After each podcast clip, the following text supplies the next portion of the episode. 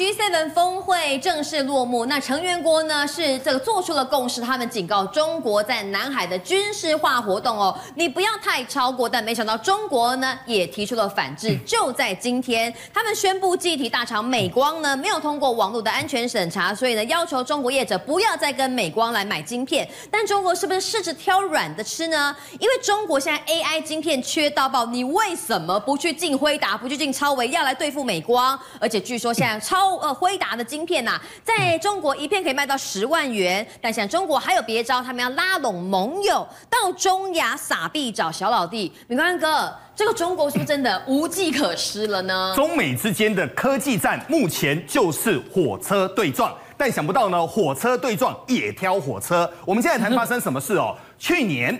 各位都知道，去年呢，整个长江存储花了洪荒之力哦，他们五百一十二层的记忆体，你知道吗？这个是史上第一次，领先了三星、海力士跟美光，对，创新整个推出来，结果推出来之后呢，惨了，被封了，不能卖，被禁了。它不能卖之后怎么办呢？据传现在全部中国的手机跟科技产品，通通都使用长江存储哦，但这口气孰可忍，孰不可忍。到了今年，找一个时间点，狠狠的打一下。所以呢，我们就发现七大工业国在广岛的会议之后呢，就突袭美光。那这次的突袭美光呢，其实是预期之中。为什么呢？因为这场戏据传已经传了两个月了。对呀、啊，想说大都要进美光，已经不是。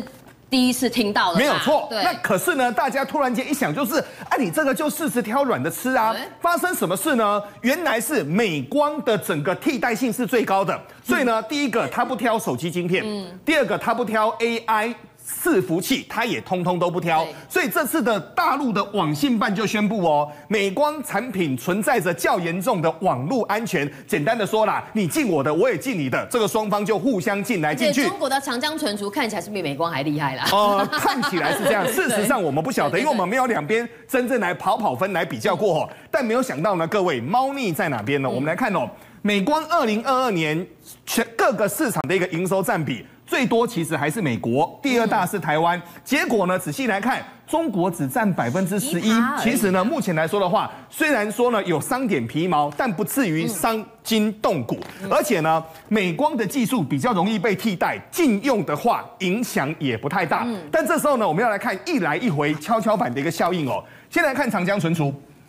长江存储呢，最近中国撒出了一个大傻币。他们呢，最近虽然说政府没有钱，但对于晶片呢，还是要给他最好的一个投资。所以大基金二期的一个投资呢，目前包括了湖北的官方股东，一口气资本额增加了到一千零五十二亿的一个人民币哦，幅度已经超过了百分之八十七了。但今天的重点在哪边呢？今天的重点是习近平这个地方吃了秤砣铁了心了。为什么呢？习近平最近呢有发出一篇新的一个文告，他就说什么呢？他们就说，目前的习近平重视国安高于经济成长，所以命令国安国土安全部的部长陈一新一定要严格打压外资，而且他讲了四个字，嗯要清除干净。我们先来谈一下陈一新哦，陈一新可是习近平旗下的双花红棍首席打手哦，所以最近在整个《华尔街日报》当中就直接说明到了，习近平指派国家安全部部长挂帅，要打击美国一个企业哦，但打击归打击，打的能够伤筋动骨吗？没办法。嗯，我们现在谈一件事情哦。现在全世界最夯叫什么呢？全世界现在最夯叫做 AI，没错。那中国非常需要 AI。中国现在那种 A 一百型的晶片跟 H 一百型的晶片，他们是要到流口水流到满地都是啊。但现在呢，美国怎么处理他们呢？美国说这两块晶片的位阶太高太先进，而且我怕你们破解，所以呢，他们有一个阉割版的降频版的，这个叫做对低配辉达 A 八百型哦。嗯，那这个辉达 A 八百型呢，现在夸张到什么地步呢？现现在一块晶片的价格呢，已经从五万块人民币一口气，各位翻涨一倍啊，变到十万块人民币一。重点是你有钱还买不到，为什么呢？管道商之前就透露哦，就说。之前的拿货周期呢，大概是一个月左右哦。嗯。现在呢，都得等三个月，而且甚至于呢，有时候还等不到。嗯。但现在呢，对于全中国的企业呢，现在对于整个高科技来说，可以说都是嗷嗷待哺。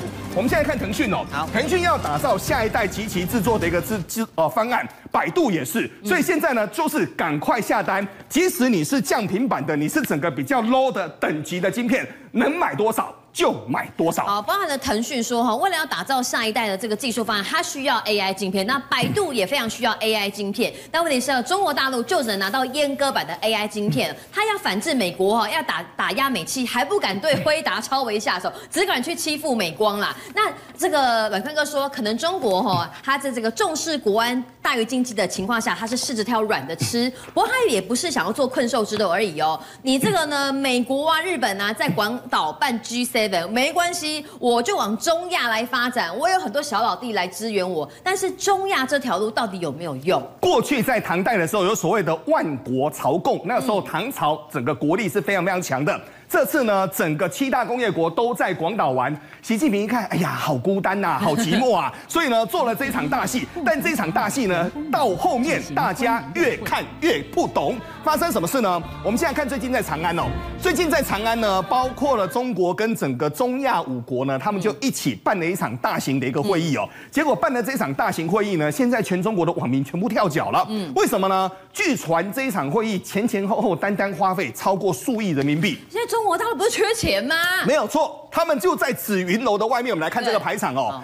这这次习近平呢，为整个中亚五国举行了唐代式的一个欢迎仪式哦，每个人都穿着整个唐代宫女的一个衣服，包括了整个所谓的朝廷的礼官的衣服。对，这次的中亚峰会宛如是大唐盛世的一个光景哦。他们就说，这五个人元首来不买票就算了，为什么他们来还带着整个礼物回家？发生什么事呢？原来就在整个会议的最后的时候呢，中国居然宣布。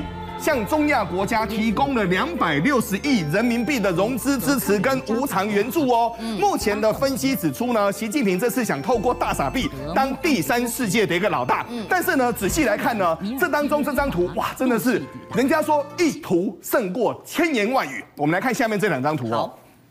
现在全世界的七大工业国，这是因为还有加上欧盟，所以人比较多。请各位注意，这个是在饭店当中的一个角落。对。但是我们看看这次西安哦，西安这次的整个开会的一个格局，明俊，你有没有发现这张桌子特别的大？对呀、啊，然后每个人都离得好远哦，特别的寂寞，特别的冷嘛？为什么呢？这个就像古代皇帝在整个款待朝拜的一个国宾当中，气氛是非常庄重，也是非常神秘的哦。那目前呢，《环球时报》在这个时间点呢，还特别偷打了一针，他说什么呢？他就说。目前这次呢，中亚跟中国的整个峰会当中注入了多边主义的一个清流。你们那个七大工业国就是搞小圈子的一个污水啊！但是明安哥，你看从这照片的这个观感跟感受，你不觉得这感觉就是好像很不着边际？然后呃，习近平自以为是皇帝，其实哦，好多中国的网民最近都在谈论一件事情哦。最近这几年呢，只要去看看中国，包括了呃所谓的春晚。就是过年那天晚上的一个会，再加上最近很多的一个格调，而且呢，最近呢，中国一直在谈一件事情哦，一直在谈李白。那为什么要谈李白呢？原来吉尔吉斯是李白的一个故乡，李白是吉尔吉斯人哦，所以呢，他们就在跟中亚之间要整个维持最好的一个关系。但这当中其实大有猫腻，为什么呢？中亚五国虽然穷，但中亚五国有三种产物特别重要，你知道是哪三个吗？哪三个东西？原油。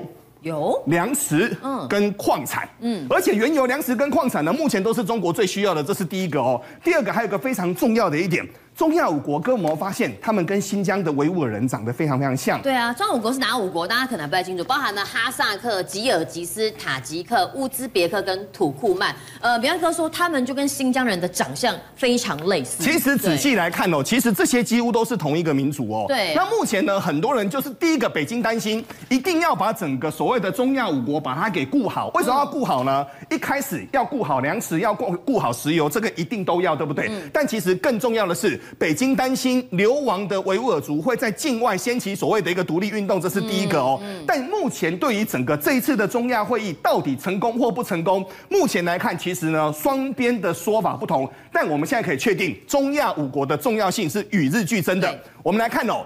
中国目前跟中亚五国的所谓的经贸关系呢，各位你去想哦，之前在刚建交的时候呢，那时候的整个贸易金额是非常非常低的哦，嗯。现在居然一口气到二零二二年，请各位看这个数字，高达七百零二亿美元呢，一口气增加了百分一百倍，从二十三亿暴涨到七百亿美元，对，一口气是暴涨的接近百倍哦，这第一个哦，然后再来，我们再看第二件事情哦，目前中国对于中亚五国的直接投资呢，超过了一百五十亿美元，嗯，累积的工程的承包量高达六百三十九亿美元。所以呢，目前可以说整个维护的一个重点都在这个地方。但最近这两年呢，有一件事情，过去中亚五国的老板是谁？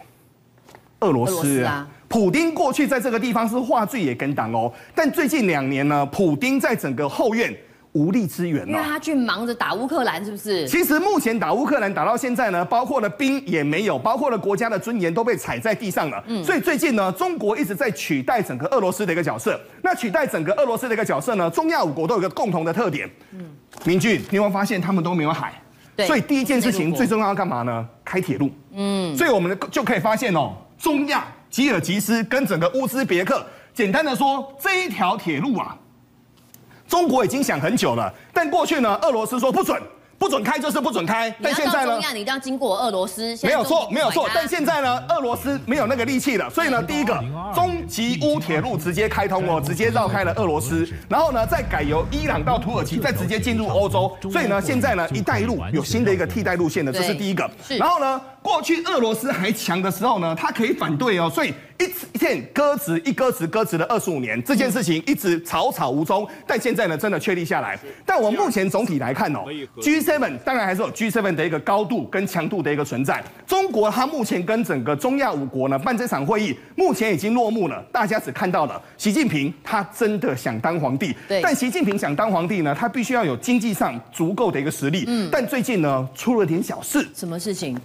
各位都知道哈，过去几年中国的景气不好，包括了疫情的一个关系，包括了风控的一个关系。中国现在的手机呢堆积如山，对呀。所以呢，正常的手机，包括 OPPO 啦、VIVO 啦、小米啦，它的库存都高，对不对？之前呢，格力的董明珠啊，有一次去挑战小米的雷军，双方对赌，对赌十亿人民币哦。他就说：“哎呀，你们做手机有什么困难的？有一天我一定做手机要超过你们。”没错。结果呢，最近呢出大事了，为什么呢？格力呢？啊，格力不但没超过，不打紧，就在今天最重要的一个消息是，格力把他们的手机研究团队 通通 lay off，通通都解散了，不干了，超夸张，多夸张的明俊，我来看哦，格力手机呢，搞了那么多人，搞了一年多哦，销售六千多支，不是啊，然后目前这个呢，还不是最夸张的，我们来看哦，请各位注意哦，这个叫格力手机的二代，对不对？二代、一代、二代，总共卖出六千多支哦。明君，你站好，不要跌倒。你知道他的第三代手机总共卖几支吗？有，还有第三代啊？没有错，他总共出了三代，到第三代卖了十六支。等一下，才卖十六支，是哪十六个人这么幸运买到这只手机？总共卖了十六支手机。所以现在呢，习近平想要大傻逼，还是要想要当皇帝？但中国内部的经济状况可能不如我们想象中的那么顺利。政界、商界、演艺界，跨界揭秘。重案、悬案、攻击案、拍案惊奇，新闻内幕、独特观点，厘清事实，破解谜团。我是陈明君，我是李佳明，敬请锁定五七新闻网，真相不漏网。